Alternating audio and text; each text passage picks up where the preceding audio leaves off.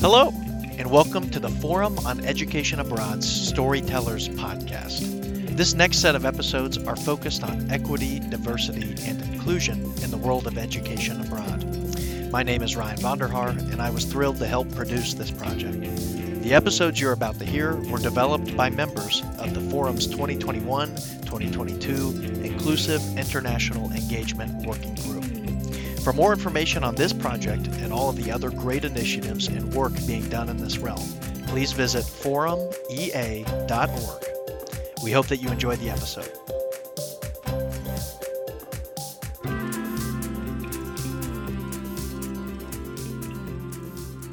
Okay, hello everyone. We're excited to get started with this program today.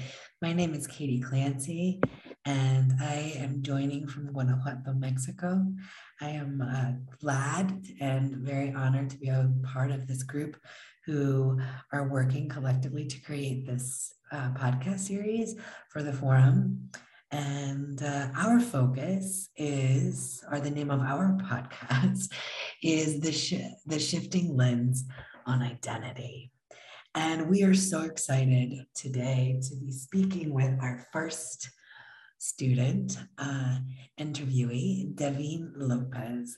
Devine joins us from uh, California. And Devine, could you tell us where are you calling from? Uh, I'm currently in Stockton visiting family, but um, I live in the Bay Area, which is about an hour away. Wonderful, wonderful. And tell us a little bit about what you're up to these days.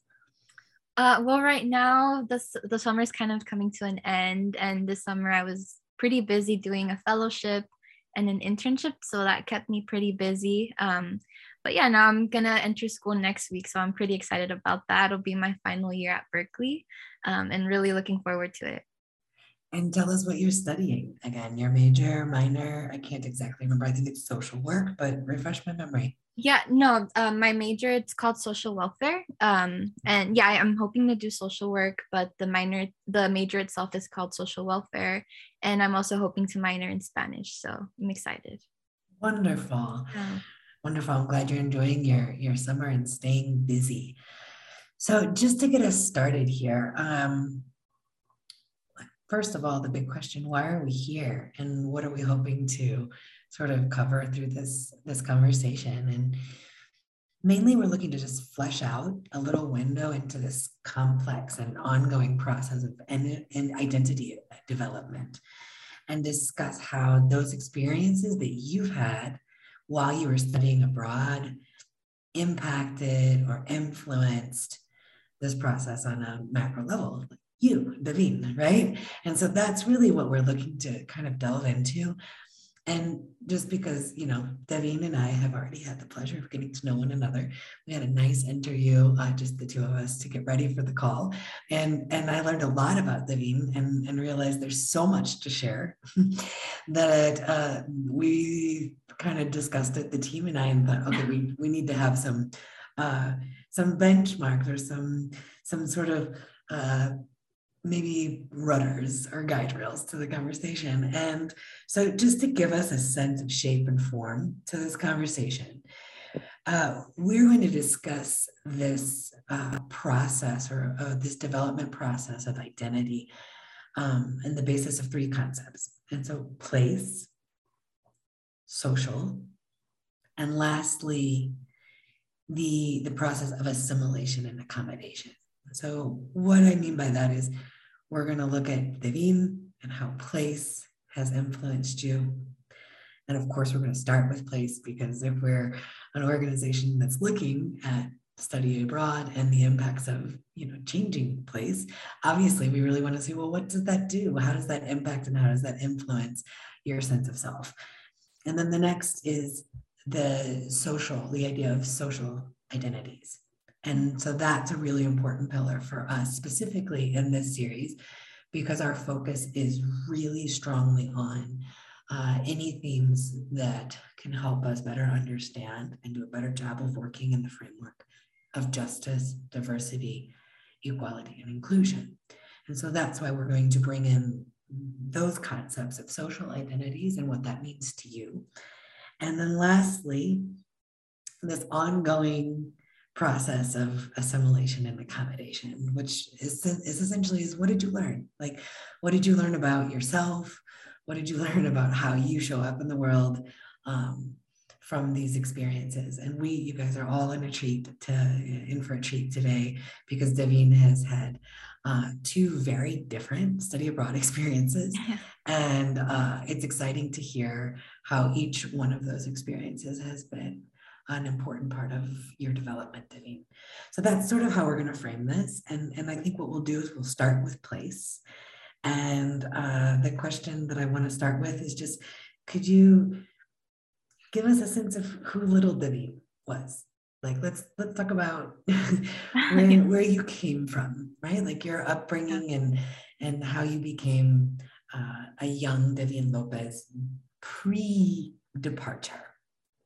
Yeah, there's a lot that could go into this um, answer, but I will say one of the major things that I want to mention. I was born and raised in California, and the reason I mentioned that was because um, I didn't have a lot of opportunity to travel outside of California until I was older, um, which will come into play as we answer more of the questions later on. But my younger self was very adventurous, and I don't remember being very shy. Which, um, if you met me now, I'm a little more timid and reserved at times if I don't really know people. But that was never the case when I was younger. I just remember being really loud um, and just really up for anything. And I think a lot of that had to do um, with my family. A lot of my family used to live in California. Um, now they're kind of all spread out all around um, the US, but I just remember um, having a lot of uncles who really encouraged me to be loud and, um, you know, just, you know, live the life like a little girl, but also just have fun. And um, I think a lot of that changed as I got older and I became more more reserved, more timid. Um, and something that Kate and I previously talked about, which was a, a major thing in my childhood, was that um, I experienced sexual assault, and so that in general, at any point in your life, will affect you tremendously. But I think that uh, being a kid, um, that was really a turning point in my life, and I didn't know how to trust people, and I didn't know how to communicate anymore. I didn't want to be loud. If anything, I kind of wanted to hide away and be a little invisible. So um, that, and the reason I mention it now is because I remember growing up, um, especially in my teen years, I never wanted to talk about it. And I was filled with a lot of shame and guilt about it. And um, you know, it shouldn't be that way because at the end of the day, I'm living through that and um, really trying not to let that control my future. But I think it's a really taboo topic. And so I'm just really grateful that Kate and I were able to discuss this in more further in detail and really go into why that has affected my identities, right? But um, but yeah, I just oh thank you so much for sharing that. I think it's really um, as you said, it's important for you to be able to share that, and it's important for those that are listening to to have you be brave and be able to, you know, share that part of your identity, that part of your formation that that maybe previously provoked uh, or created a sense of shame. Um, the other the other thing that I know that it's really important to maybe, if you don't mind talking a little bit more, I think it's great to hear about your being surrounded by family. That how that how place for you um, meant maybe in a, in some ways I'm hearing it was a little bit limiting that you were you weren't like moving around and exploring. Uh, I'm not sure exactly why that your family maybe wasn't able to to to be able to explore and see a lot of different places. Uh, so location was like a little maybe more specific, but you were surrounded by family and and so what was your neighborhood like? What was your home and your neighborhood like? Who are you surrounded by? Like how would you describe that neighborhood?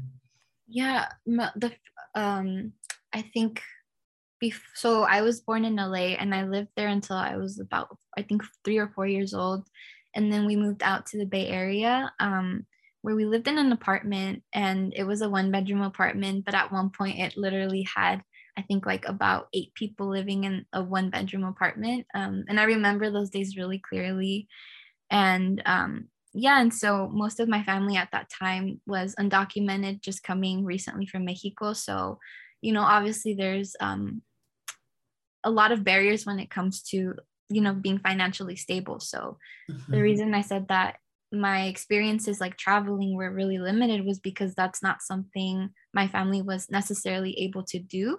Um, but also a lot of the traveling that I did as I got older involved activities like backpacking and um, you know doing community service in, in other places and that's not necessarily like the type of culture that I was raised around and that's not something my family knew to do. Mm-hmm. Um, so yeah, I think when I grew up I saw that there was a lot of things out there when you travel, but it's not an experience I had as a as a little girl as a little girl. Mm-hmm. Awesome. Well, thank you so much. Like this really gives a sense of of those early years and that part of your, you know, the your formation. Um, it sounds like a lot of love and a lot of yeah. um, family influence and uh, and some I love that you were able to be a child and that that sense of freedom. Uh, but then also uh, you know the limiting belief systems that that each family possesses right? We all have families and each family has their sense of this is how this is what's possible. So it's interesting how you broke out of that as you grew a little bit older.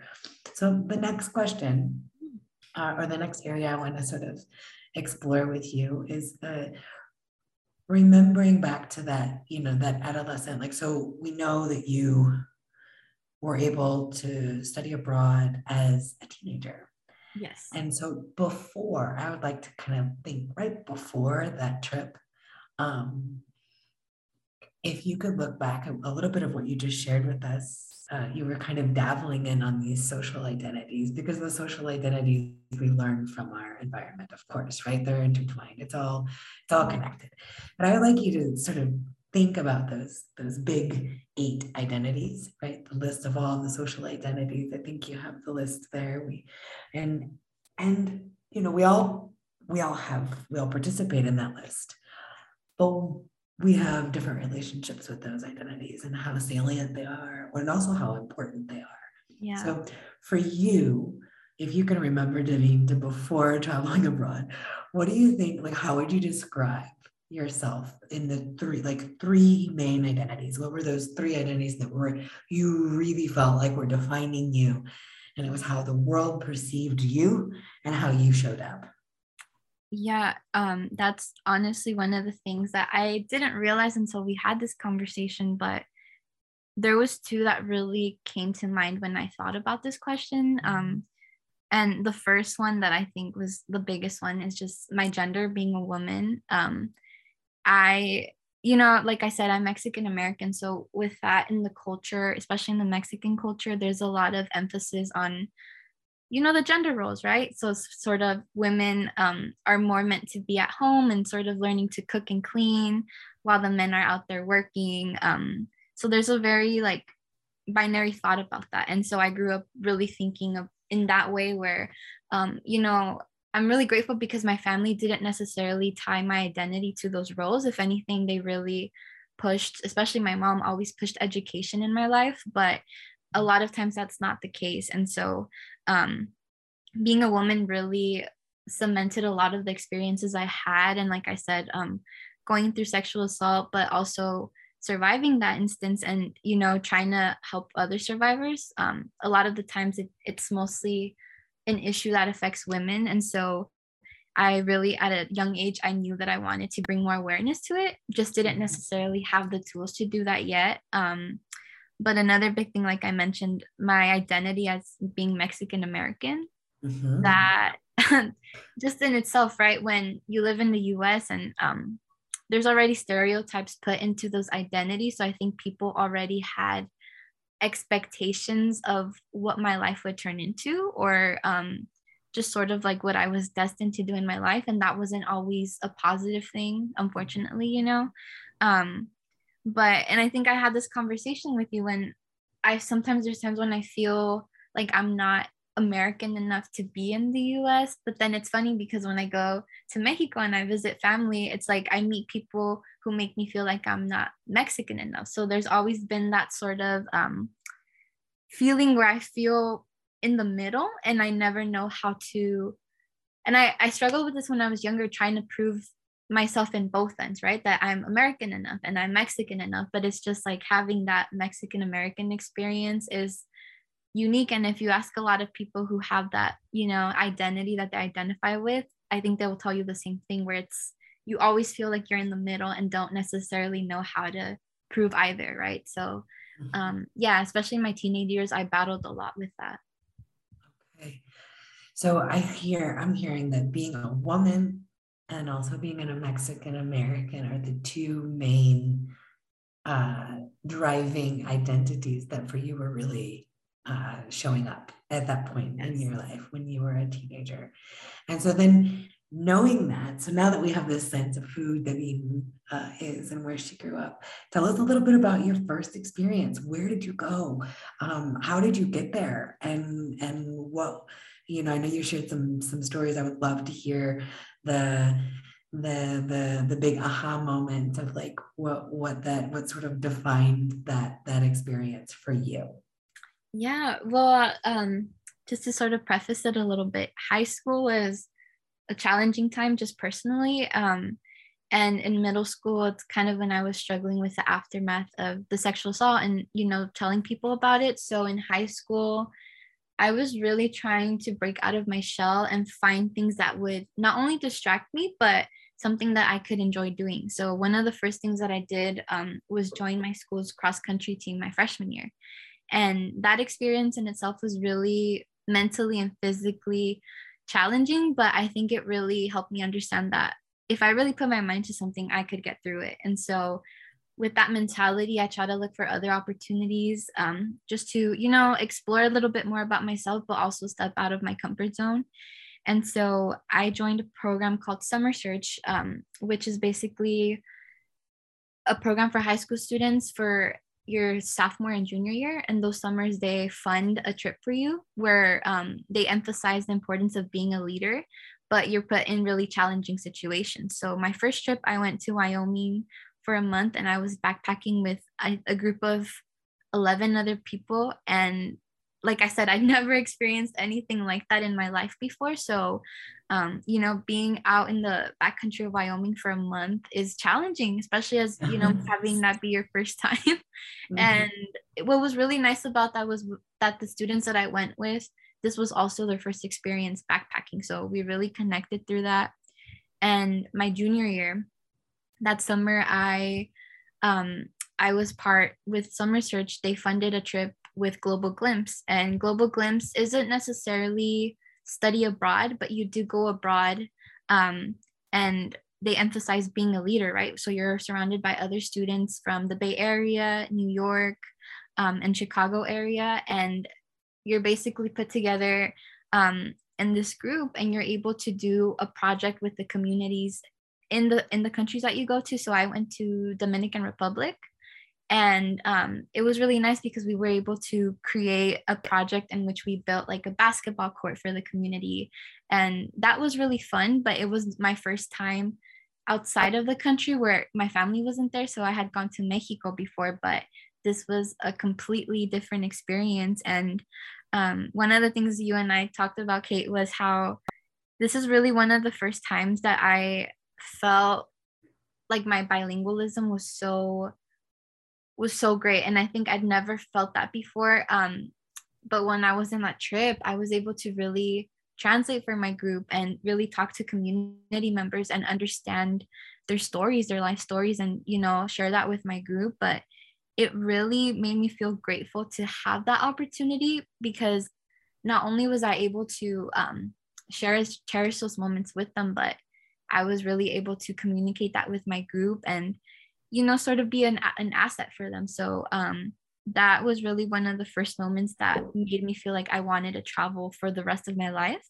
And I've I've been trying to do that since but um I mm-hmm. credit a lot of that to that uh, that experience with Global Glimpse. And it's so interesting that you say that it was the first time that you felt that you were seeing your bilingualism through yeah. a positive lens and and a little bit of what you had been talking about previously um i'm curious like when you say as a mexican american never quite like always never quite feeling american enough and then never and then coming to Mexico and never quite feeling Mexican enough. Yeah.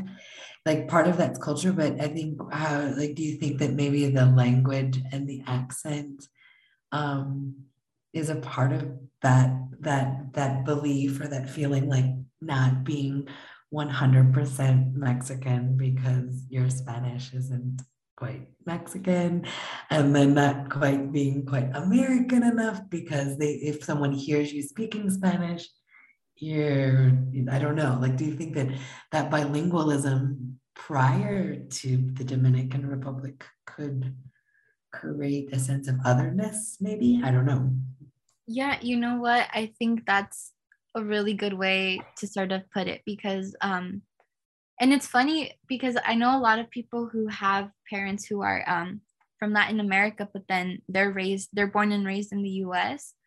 It's not, you know, it's not like we don't want to know the Spanish language, right? But it's harder sometimes because you go to school and that's all you speak. And um, a lot of the people that you interact with, the main language is English. So it's like you don't practice your Spanish a lot. And it mm-hmm. kind of, um, and I think it's in both ways, right? You, you're never, at least for me, my English or my Spanish is never 100% perfect. And that's just being bilingual, right? But I grew up speaking Spanish and writing it and just really loving the language. And I, you know, I always thought that um, I can understand it 100% clearly.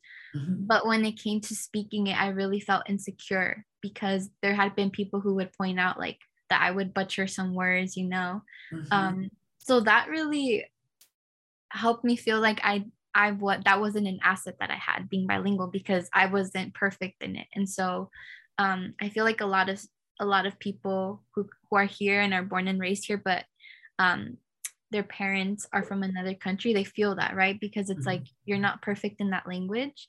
And so I didn't realize that until I went on my trip that I never felt skilled in it. Like that was, and like you said, I felt like that was that was something that people really pointed out and it just made me feel insecure so when I went to the DR, it it was nice to know that even though it wasn't perfect, there was people who understood that I was doing my best in it and that I really loved the language, you know, and being able to communicate in it.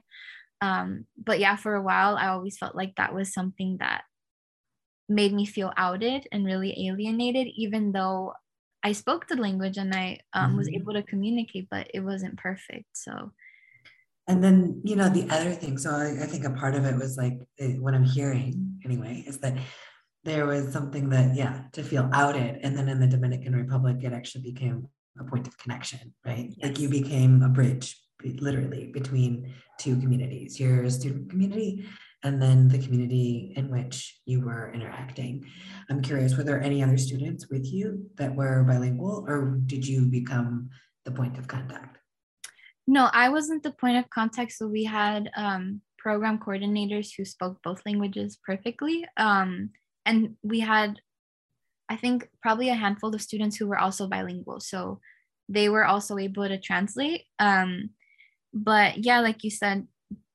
in the Dominican Republic, there it's diff- the Spanish is a lot different than what I'm used to in Mexico, but honestly it felt just being there it was always from the point that i got there it was very welcoming. And i think there's like this unity just being from latin america when um, people get to meet you and really communicate with you in their native tongue like there's just that instant connection.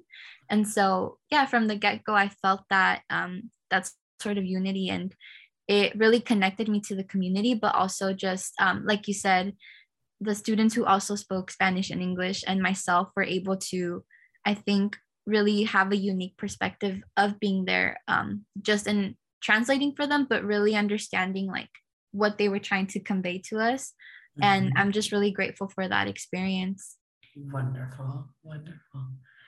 Um, okay, so then fast forward. So that's you know that's your first experience abroad, and as you said, you immediately recognize this asset in yourself to be able, you know, as a bilingual uh, young woman and and then you came back and were inspired and, and knew that travel and exploration and putting yourself out of your own comfort zone uh, is something you wanted to continue. So, and I think this is pretty remarkable the way that you entered into your first study abroad uh, experience. So please share with us like uh, how you became a study abroad student at Berkeley.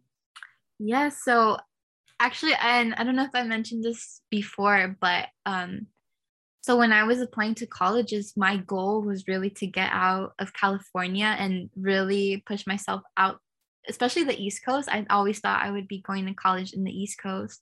Um, just because, like I said, I really wanted to become more independent. And I thought the way to do it was sort of push myself to go to another state and um, really try to be independent, right? And so that was always my goal. But I ended up going to school in Berkeley, which I love now. But at the time, I didn't think that that's the school I would be going to since it's only an hour away from my actual home.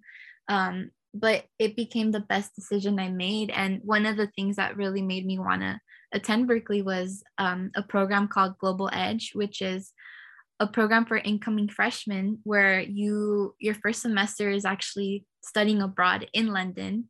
And so I really thought that that's that was the perfect way for me to start college um, because not only would I be getting out of California, I would be getting out of the U.S. And so I just thought that was that was something I had to do. There was no question about it. When I heard about it, I immediately um, immediately got into the program. And so, yeah, my first semester I did abroad in London. So your first semester in college, yeah, actually in London. And okay, so let's talk about that. So then now you are in London and you're studying abroad and learning all of the the adjustments to being a college student rather than being a high school student.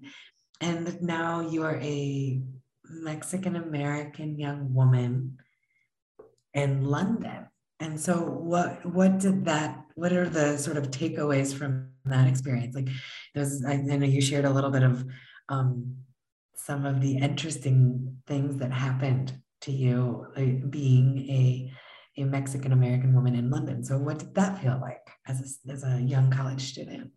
Yeah, there was definitely a lot of takeaways and a lot of realizations that I had that I didn't necessarily have with my previous um, experience abroad with Global Glimpse. But being in London as a Mexican American woman um, I didn't even think that would be part of my experience, you know, really thinking about my identity in that way. Mm-hmm. Um, but it was interesting, and we talked about this before, but a lot of times when people, just in general in Europe, but when I was in London, I know when they they met Americans, a lot of times the first interactions weren't necessarily um, the most polite ones. I think they have an idea of Americans, and so I remember just thinking like, um, they didn't really identify me as American, but being American is already a struggle when you know um, Londoners have this uh, sort of view about you, and so for me that wasn't the case. Even though I, you know, was born and raised in the U.S., um, people took a look at me and didn't think I was American, and so I never took offense to that. But it was interesting just because mm-hmm. I never, like I said, in the U.S. it's like, oh, you're Mexican. Um, and a lot of people don't think I'm American enough. But then when I go to Mexico, it's like, oh, you're American, right? Because I wasn't born and raised in Mexico. So it was a really odd but new experience. And um, and you also mentioned that, that there was a little like there was a not knowing of where you were from, sort of like there's a so like not knowing sort of how to assess your um your visual identity or your physical identity, like not being able to place you into a category, like you said. So, okay, well, we're meeting you and we're not sure that you're American, so I'm not giving you that that tag. Um, but you said something about like that that people approached you with interest or curiosity. Can you talk a little bit about that? About yeah, so um a lot of, like you said a lot of the times people didn't associate um, just my features with being american. And so the question that always came up was well where was i from right? And um, in london they have a really big uh, colombian population. So people would always assume like that was the first thing a lot of people assume was that i was from colombia which isn't the case right? Um, and so when i would tell them no actually like i'm I'm from America, but I'm Mexican American. So, you know, my family's from Mexico. Mm-hmm. It always was a point of interest. And I just remember people being really curious about it, but in a very, um, I want to say in a very positive way where they were like, oh, well, what's that like? And, mm-hmm. you know, how's it growing up in the US and especially being first generation?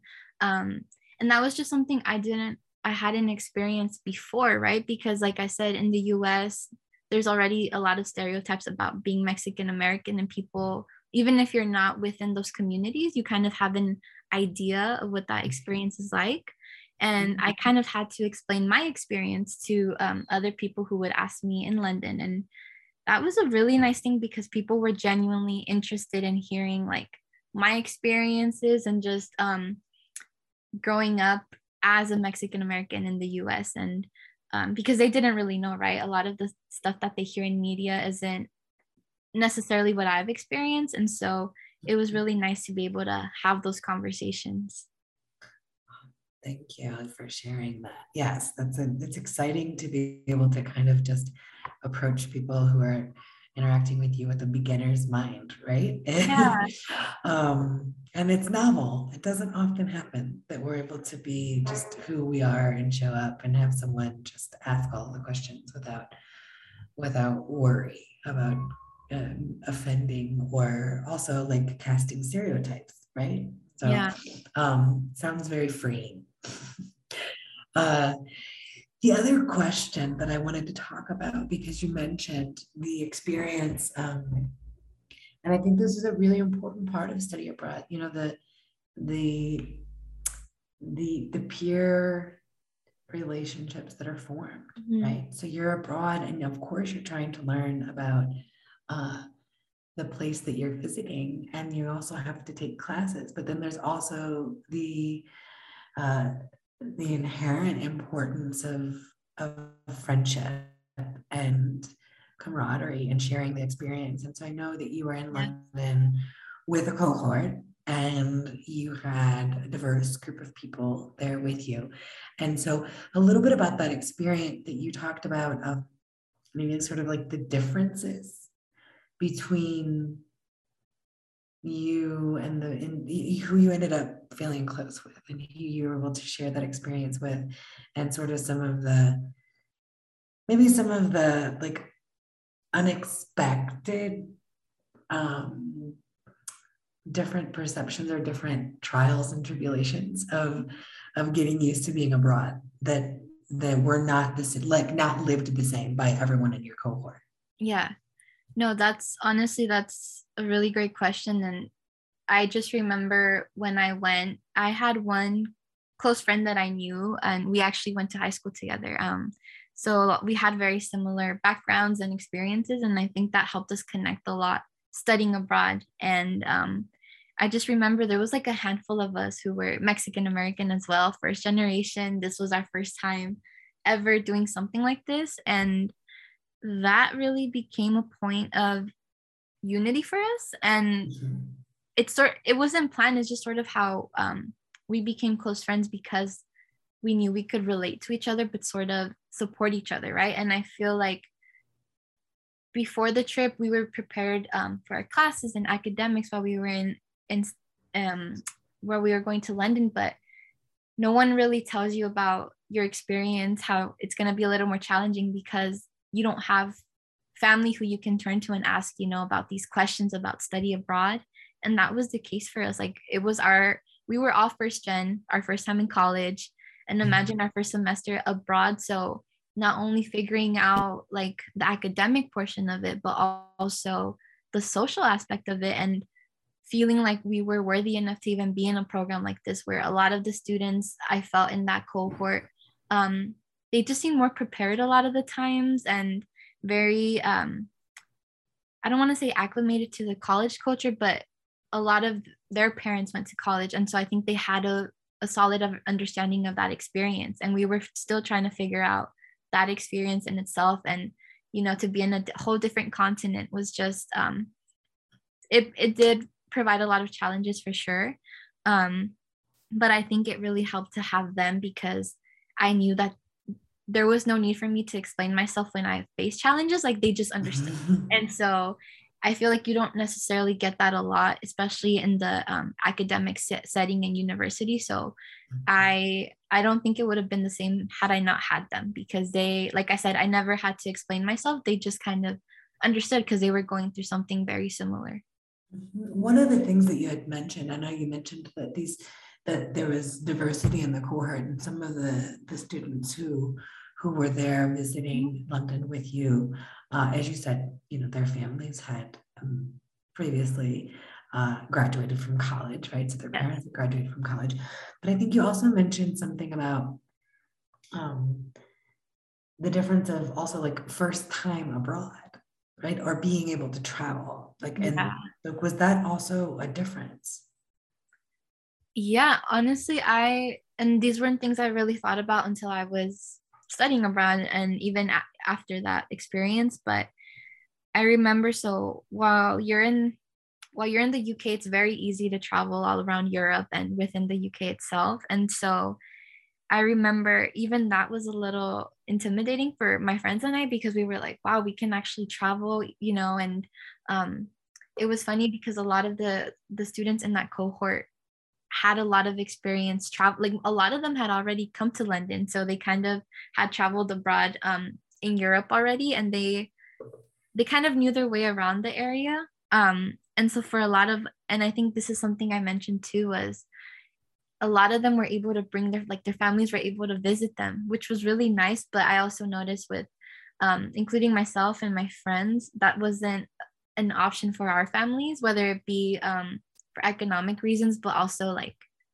if your family don't have mm-hmm. documentation as American citizens, that's that's not po- yeah, it's not possible. And um, I didn't want to point that out because we talk about like our social identities and me being an American citizen, I feel like that's been one of the most important because it's allowed me to travel, but I mm-hmm. don't consciously think about that privilege in my head, right? Where it's mm-hmm. like there's people who grew up in in the US, but because they don't have documentation, it's like they can't do much. And so I would have to say that's something really important part of my identity, but I don't consciously think about it, right? Because I don't have to.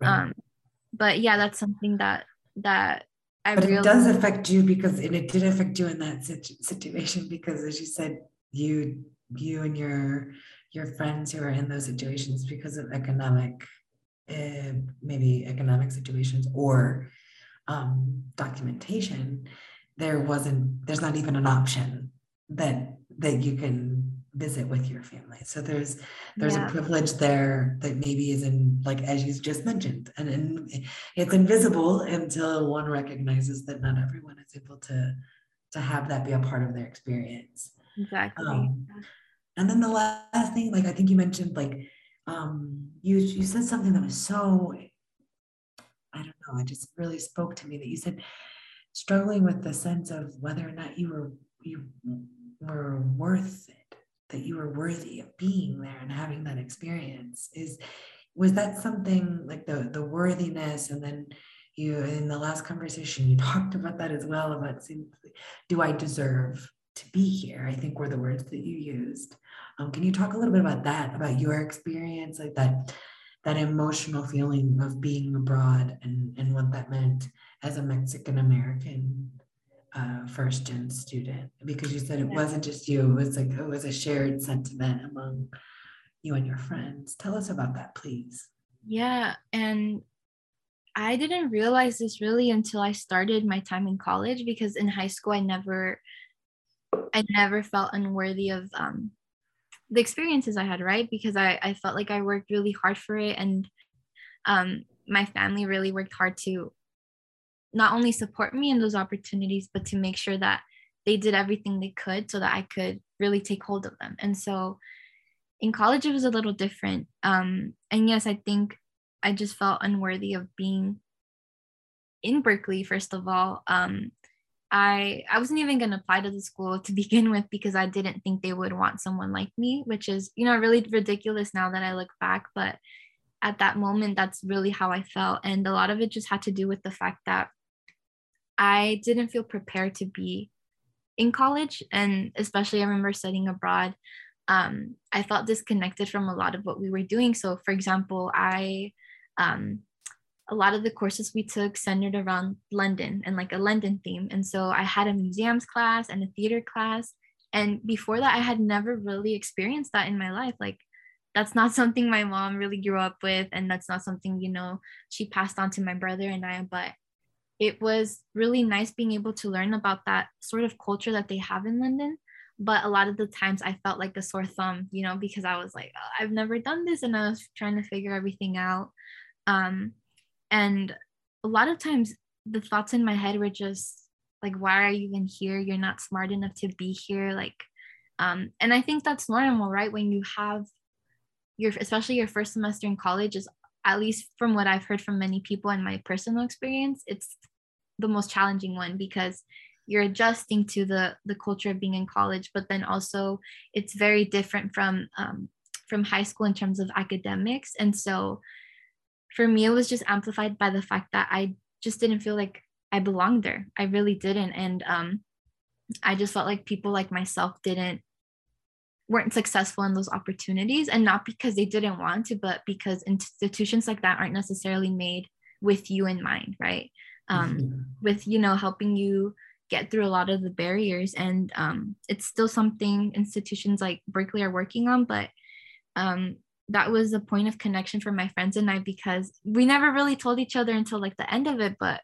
we had conversations about how, yeah, I, in the beginning, I thought I would fail and I wanted to go back home because I didn't feel like this was a place for me, like I belonged. And it's really sad, right? Because all of us sort of felt that without even having to um, tell each other. But it's also really unfortunate because I feel like a lot of people who do experience that end up dropping out of school because they really feel it and there's no one there to tell them well no like these institutions weren't made for you. Yeah it's like mm-hmm. it's just an added barrier but you can do it right? You there's resources. Mm-hmm. and so i was lucky in the sense to have them and be able to talk to them about it but that's not always the case for people and it's really unfortunate right? But um, it's just like the reality of it too. So it sounds like you know you were very fortunate to find a sense of belonging amongst your peers in a space where perhaps you didn't feel welcome, but you were welcome among your small group. And that was really an important aspect of your your experience of kind of swimming in the sea of difference. No? Yeah. um now I completely understand that sense of of not having a sense of belonging. And I, you know, the the devil's advocate would say traveling abroad into a space uh, in a culture that's completely different than your own, there's a certain expectation to have to like sort of go through that discomfort and and and like there's lessons to be learned in the space of not belonging right mm-hmm.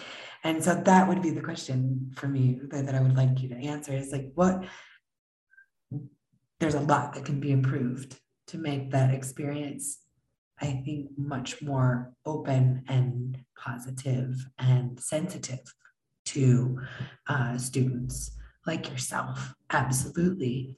But if you're thinking about other Mexican American students and whether or not they have the choice to study abroad or not, um, there's a big there's a big question when you and your friends got to the end of that experience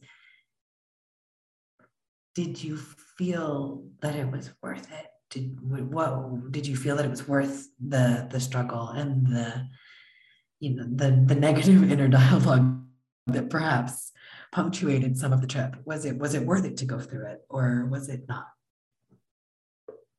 Yeah, that's honestly, and I wish we were asked that more. Um, and people could really, especially if they're thinking about studying abroad.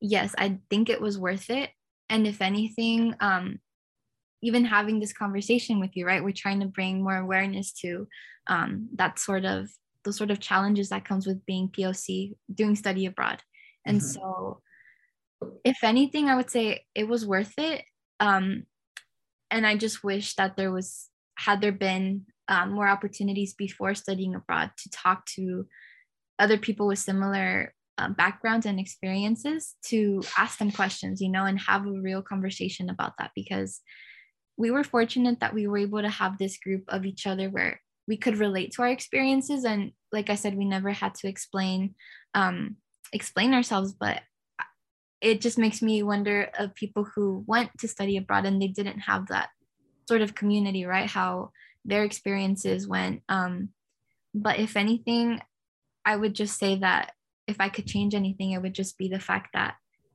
we i wish we would have had more conversations about this because i i think a lot of the conversations prior to studying abroad focus on what to expect when you get there like the weather what should you bring for clothing um like really cool places to visit while you're in london but it's not necessarily like okay how do you deal with not only studying abroad your first semester but studying abroad not really knowing how your identities are going to affect you know just you living there and experiencing that um, from the get-go. And so for me just talking to you about this has been really exciting because i feel like we're opening up um, a door for bigger conversations about this but these type of conversations aren't what people want to have on a day-to-day basis when you're talking about studying abroad because it's you know the, this is really real and people want to focus on more of the fun aspects of it but um, it's nice to have these conversations right and i just wish mm-hmm. that would have been available to us before studying abroad Absolutely. I think that's definitely something we want to take away from this. And then the other that, you know, going sort of further on that and pushing the envelope a little bit is as wonderful it is to to visit beautiful places. I mean, I'm sure you have great photographs and yes and memories of, of visiting some really great places in Europe. But do you feel like that those are the takeaways? Or do you think that these deeper the the deeper assimilation is you know that's the next question right? You know so assimilation and accommodation like what you know what what's the what's the end? And maybe it's not the end i mean what what what is what uh what is study abroad the catalyst for? And so is it coming home with beautiful pictures and and fun memories of going out with new people that you've never met before or is it something a little bit more existential? And so that's what i would ask for you. Like I, even though that there i mean there, there's some heaviness there there's a lot of growth a lot of probably discomfort and and i would imagine uh, a little bit of sadness and and feeling um is that, that that sense of feeling that you don't belong. But at the end of the trip outside of those other maybe more superficial things um what did you take away like what did you learn about yourself and and what did you learn about um of like how you show up in the world and and how the world perceives you I will say the pictures are really a really nice touch and um, it's something that I was able to share with my family. But honestly, when I really think about that, and no one's really ever asked me that, I think the one thing I think about is how when I was going to take those pictures to the really cool places like the London Tower, um, I wasn't necessarily thinking about the pictures themselves, but more so being able to represent and honor like the sacrifices my mom made. And so I the one clear moment I remember was um, seeing the Eiffel Tower the first time, like being really close to it, but thinking like, man, if somebody would have told my mom and I this just a year ago that I would be here studying, like because I'm studying abroad, I would have never believed you. And so I think people have different ways of interpreting those experiences. But for me, every time that I did something like that, I was just always thinking about like my mom and just knowing that this is a way to honor everything that she's done for us, but also thinking about myself when I was younger, right? Like never having believed that I would have been able to do something as great as studying abroad and being in these locations that you see on TV and in the movies. um, and honestly, I just never thought I would make it that. And I don't know if this might sound a little morbid, but I never thought I would make it that far in my life.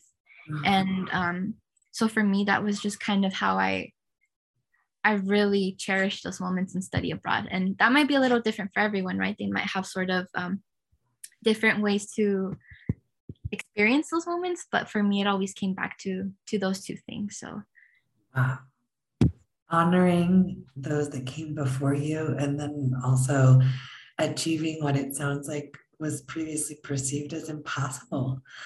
Yeah. Those are two pretty big things, right?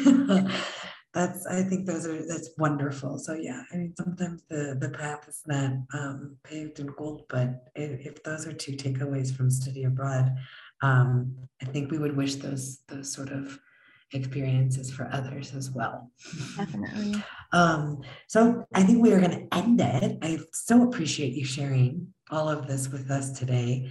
Your stories are so um, so different, and it's almost poetic. The difference of going to Latin America and then going to this very very Anglican uh, Europe experience, and and how you were able to learn about yourself and grow in both spaces. So thank you so much for sharing all thank of you. that with us. And then in the in the vein of following the great podcast that end uh, with the the the series of quick questions. And so don't think about it too much, but um, I want you to answer. Let's say four questions really quickly. The first is as you, you know, we started with your big three when you were a child, and and now I would like to touch on those big three again now. Davine, like when you show up in spaces and the things that are like most important and sale, or maybe not salient, but most important, they really are the the big weight of your character at this point in time. Two, uh, what's one thing that you wish that you would have known before traveling abroad as a student? Mm-hmm. And then what's one thing you wish that your professors or the, the people in study abroad that were preparing you uh, knew or understood? And then the fourth one is what what is the lesson? What are you learning right now about yourself? Because it's it's an ongoing development. And that's the thing we want to end with is that identity development is not something that we well, we hope we just don't ever just stop because that would be sort of tragic if we stop developing. But so what are you learning now? So let's start with those four questions, rapid fire. Oh man, I am learning so much, not just you know in general about myself, but um a lot of it, I think, has to, one of the main things that um, I think was just necessary this year was letting go of a lot of, um, a lot of things from my past. And because I feel like I really held on to it, just trying, um, you know, change is good, but I think a lot of times there was fear behind that. Like, what am I going to do after? And um, so that's one of the bigger things that I'm working on is just sort of letting go of um, those negative thoughts and a big thing is um, learning how to really stick up for myself. And so one of the big things for myself that I always that always was a challenge was saying no. And you know, mm-hmm. especially in like more professional or academic settings, because I tend to be a people pleaser. So I want to do as much as I can for people. But I don't really think about like how much I'm putting on my plate and how overwhelming that can get. And so that's been one of the biggest things because um, especially now that I'm almost done with my undergrad, like I really want to make sure that when I go into professional settings, um, people are, can respect the fact that I'm going to put myself first as well. You know, I'm not like my job is important, but I also want to make sure that I'm okay because no one else will do that for me. So that's one of the bigger things, um, especially this year that I've been working on. And those are big ones. Okay. Yeah. And and so and Davine, how do we define you? What are your big three right now? Oh man. Um it's okay if it's the same. I'm just curious. Just curious yeah i would have to say they're the they're honestly the same because i feel like my experiences will forever be molded by those identities right so mm-hmm. um being a woman being mexican american being an American citizen. Um, mm-hmm. But also now, and something I realized really recently actually was I, there's a lot of work I want to do for survivors of gender based violence and undocumented communities and, you know, POCs, but it's like realizing that not everyone who necessarily identifies with any of those identities will be there supporting or advocating for those people. And so I really want to make sure that I'm able to advocate for these communities in a way that doesn't take their identities for them or their stories Mhm. away for them, but more so uplifting their voices. And that's something that I'm still sort of um, trying to figure out myself. But I just know that that's the type of work that I'll hold on to forever. And so Mhm. figuring out how to um, sort of be a leader in those roles, but but represent those people and those communities as well without taking anything from them. So um, I think that's something I'll be learning for the rest of my life. But um, Mhm. it's really important for me to start now that I can. Mhm. Um, but yeah, those I think those are like the three identities that I really feel reflect at least my life right now. Wonderful, wonderful. We're lucky to have you. and then, so what is one thing that you wish you had known before traveling? Ooh, um, I think you kind of sort of mentioned it before, maybe like, you know, that sort of being a little more prepared about the the internal um, yeah, that's one of or like I don't know, I don't know, I don't want to put words in your mouth, but no, and I was that's one of the first things that comes to mind when I think about that question was just having more genuine conversations about um, just how this experience won't be the same for everyone. And I think ah, it might seem obvious. It might seem obvious, right? Like, yeah, everyone's gonna, you know, you have different lives, but a lot of it has to do with your identities. And so I don't know if people are like too intimidated or scared to really open up those conversations, but I just wish there was more emphasis on that because when you do study abroad, you're gonna have a different experience depending on like your background and just sort of um, how you identify Mhm. and it might seem obvious but i think you don't realize it until you really get get to your study abroad destination um So it would be helpful to have that primer. right? yes To like know, to have someone say, hey, you know what? It's gonna be great. You're gonna learn a lot. It's gonna be new. yeah it's and not all gonna be mariposas, right? and, and it's important that you recognize that who you are will and, and your background will play a role in how you how you interact and experience the situation. Um, yeah and i quickly wanted to add on to that i also wish that somebody would have i i don't know if you've heard of the term imposter syndrome mhm, but I wish I didn't know what that was until probably my sophomore year of college, which is crazy to me now that I think about it. But I wish there was more conversations about that because um, that's pretty much what I felt, and I know what my friends felt, and I don't think we were necessarily prepared um, to deal with that. That's not something we were thinking about, right? We were more anxious about okay, we're going to be in a completely different country, Mhm. you know, going through the college process. Um, but we never thought about those parts of our identities where we would be doubting just our place in those settings. And so it would have been really great to have conversations like that prior to doing study abroad. Okay. Yeah. Thank you. Those are really, really good. So, and actually, I think that you've answered number three. My number three was one thing you wish your professors or study abroad advisors knew or understood. And so it sounds like that's what that would be a great takeaway for Yes. those that are listening to to have conversations about imposter syndrome and about um, the you know the the different experiences that one can have right maybe it's not giving the answers but asking the right questions right Exactly. Yes. Mhm. okay well thank you so much it's been wonderful Thank you. Yeah. Spend this time together again to this, af- this afternoon and uh, enjoy the rest of your summer break Thank you. and, You too. and you're entering your senior year Yeah. Next week. All right. Well, good luck. And You're going to do great you. things. You'll be done soon enough and moving on out into the into the professional world, able to say no. Yeah. Working on it, but yes, hopefully.